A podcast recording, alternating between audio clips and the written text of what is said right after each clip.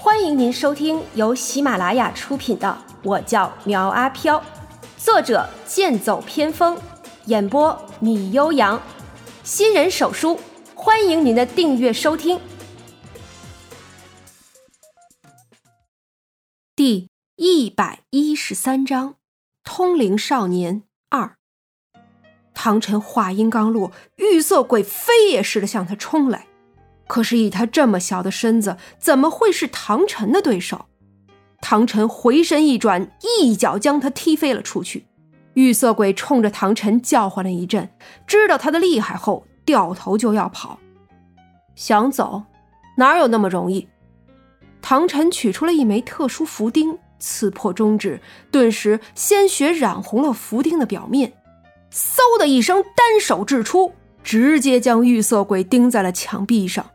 随着他吱吱的一顿乱叫，消散一空。就在他以为大功告成的时候，一边的房顶上出现了一个人影。谁在那里？出来！随着他的一声厉喝，那个人从房上跳了下来，落地后一点声音也没有发出来。说是身轻如燕。那也绝不为过。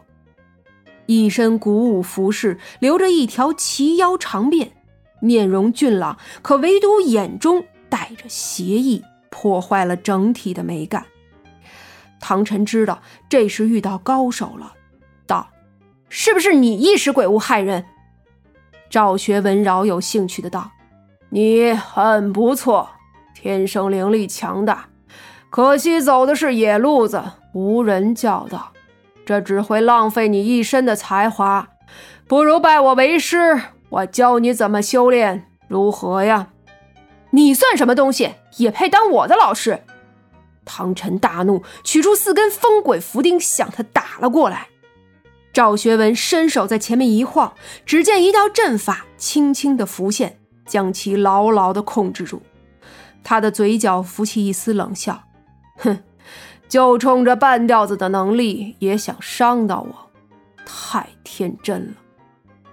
唐晨发现他身上的阴气，吃惊的道：“你，你不是人，而是鬼。”不，我们都称自己为鬼。赵学文抬手将符钉打了回去，唐晨闪身躲避，可是还是被符钉划伤了手臂，惨叫一声，跌倒在了地上。你。唐晨没有想到他这么厉害，起身还想要还手，但是赵学文一步迈出来到他的面前，居高临下的看着他道：“你真的不想拜我为师？”唐晨紧紧的盯着他的眼睛道：“拜你为师有什么好处？你身上的纹身，我见过。”赵学文一句话就让唐晨眼睛一缩。自从他得到了这个纹身之后，就像是开了阴阳眼一样，能看到很多很多奇怪的东西。而他也四处拜师，学了一套修炼之法。可惜呀，这个修炼之法太过低级，包括所用的符钉也是如此，不然不会这么快就被赵学文打倒在了地上。好。我愿意拜你为师，只要求你能教我修炼之法。说着，唐晨跪在地上，对他喊了一声“师傅”。起来吧，你家住在哪儿？先带我去瞧瞧。赵学文笑着，眼中露出了一丝惊芒。云顶山阴泉八角楼，一汪清潭环绕在侧，一座石桥连接两岸。以前是寸草不生的地方。现在却多了一片绿意。苗阿飘看着偌大的客厅，沙发、茶几、吊灯，这都是遵循以前废弃别墅的样子摆设的。一楼除了储物间，还有一个酒吧台、一间娱乐室，还有一个餐厅。二楼是休息的地方，苗阿飘、小文、小莹都有独立的卧室。本来苗阿飘还想着让孙总监也在这里挑一个房间，日后就当做是还钱了。可是这个家伙一点儿也不上道，直接拒绝，这让苗阿飘伤心了好一阵子。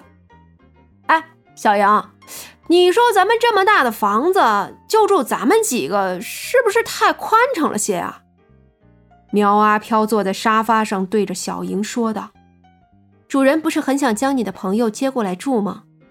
小莹一句话噎得苗阿飘说不出话来。其实苗阿飘也有想过，如果日后韩香果死了，可以将他接到这里来享福。但是死者不去投胎，反而在这里不断的活着，慢慢的就会觉得无聊。苗阿飘现在就是这种状态。如果不是系统催着他，扶老骂着他，说不定他会在这里待一辈子都不出去。